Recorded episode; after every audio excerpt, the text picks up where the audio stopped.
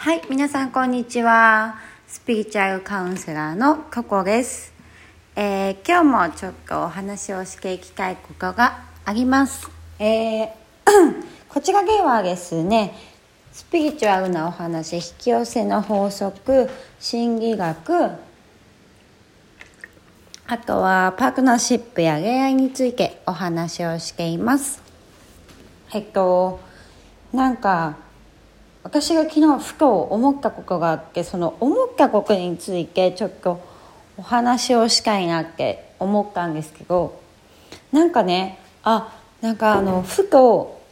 私結構我慢しないで何でもやってる方だと思うんですよ。仕事もあんま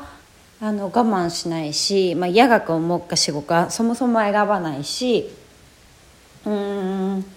なんかまあ人間付き合いもね別に我慢してないんじゃないって思ってたんだけど少しから時に振り返った時にですねあこれは我慢だったなっていう瞬間が結構思い出されたんですよね昨日は。うん、でそのなんか細かな内容もたくさんあるんだけどもえっとねなんか我慢してることって結構当たり前すぎて本当気づいてない可能性ってすごくあるなと思ってでこのじゃあその気づいてない我慢があることによってどうなるかって言ったら我慢をするってことはまたさらに我慢をしなければいけないと思わざるを得ないというか我慢しなきゃいけない現実をまた作っちゃうんですよね我慢は我慢を呼ぶみたいな感じなんですよ。えー、とこれはどういうことかっていうと,、えーとね、例えばなんだろうな。あの引き寄せの法則で言うならば気持ちいい波動とかすごく楽しい波動を出すとね。あのまた楽しいこと気持ちいいこととかあとは、うん、幸せな波動を出すと幸せがこうまた思えるような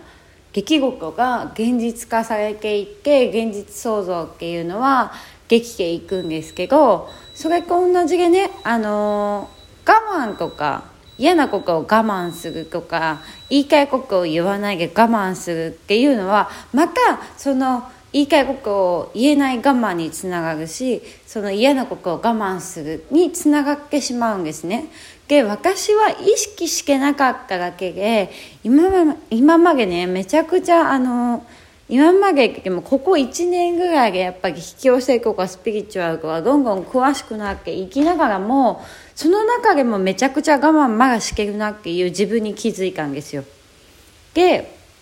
あのまあちょっと前のパートナーと付き合ってた時とかだったんですけどまあもうもうもうお別れしちゃったんですけどねその方とは。えー、とその時学覚するならば私の中ではもう自分を全部全開でこの価格を向き合っていこう付き合っていこうと思ったんですよ。なので自分を全開ってことは我慢もしないし言いたいことも言うし使いたいことは全部使いていこうと。でそれはあの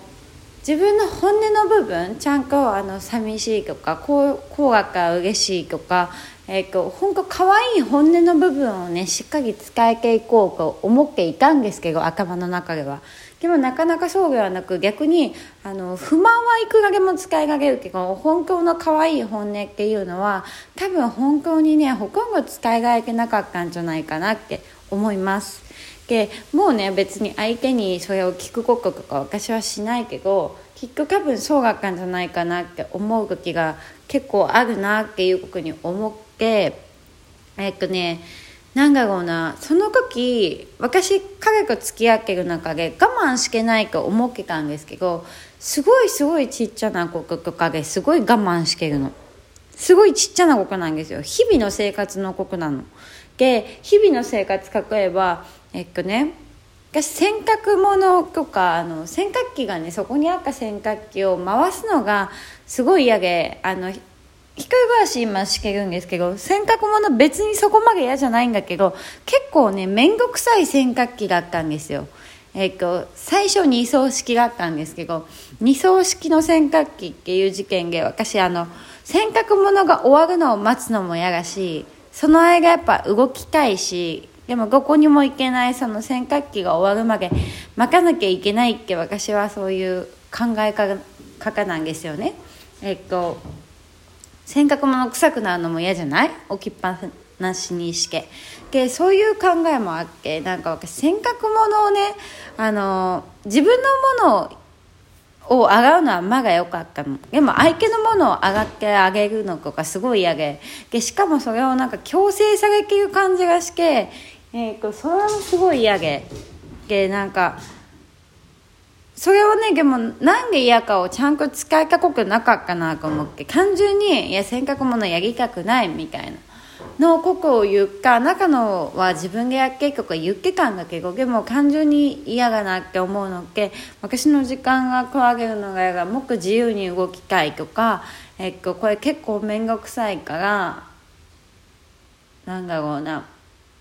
えっと、自分のものでも本当はやりたくないとかなんかもっと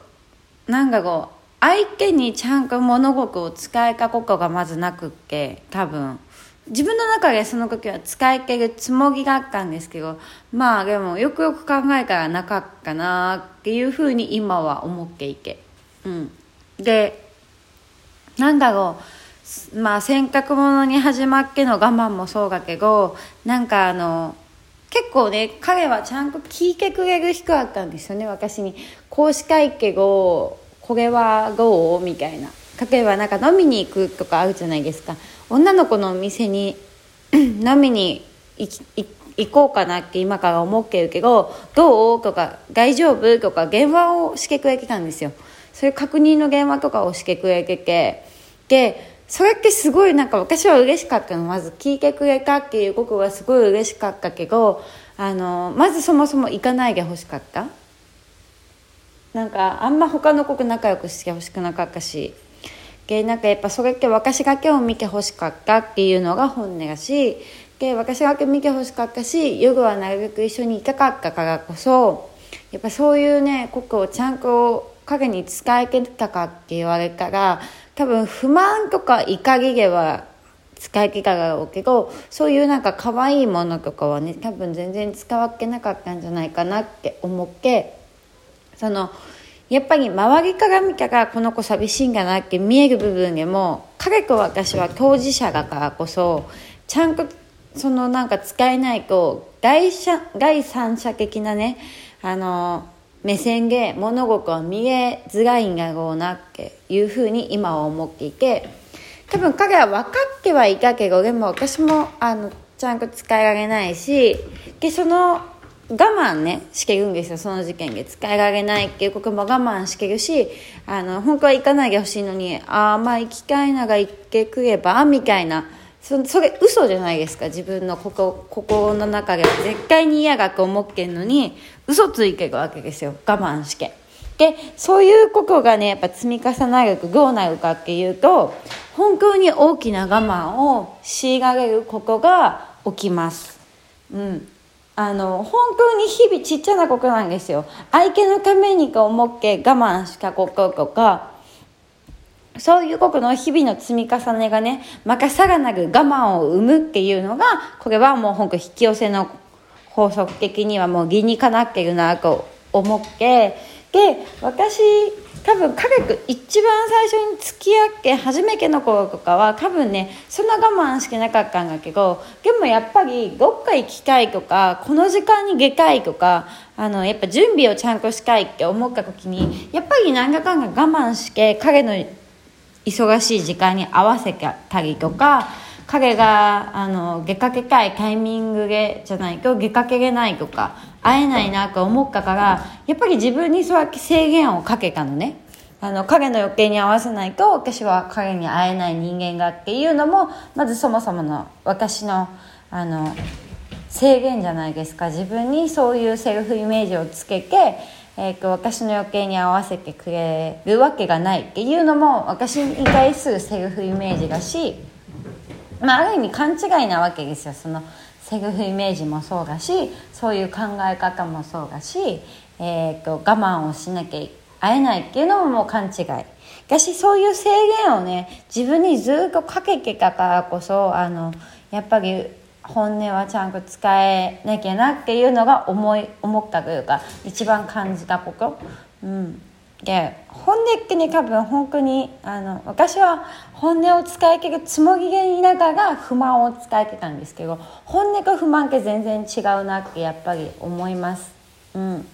やっぱこれねなんかね一人になった時にやっぱ違ったな使い切ったのはあれ本音じゃなかったなとか思うんですけどそれを後から素直にねこれやっぱ違ったごめんねって言えるか言えないかっていうのも大きな差なんだなって思いますね。うん。大きなさなんかいいパートナーシップをやっぱ築いてる方っていうのはやっぱ大きな喧嘩とかなんかお互いの何かがあったとしてもやっぱり本当全部の気持ちその気持ちの経過経過を使える結果だけじゃなくってあの経過していくその気持ちの変化の部分まで細かくね相手に結構使い切る方が多いのかなっていうのを思いました。うん。そう。このちょっと音声まだ終わりがないので次パート2を繰り返と思います。なのでそちらもぜひお願いします。それではまたね。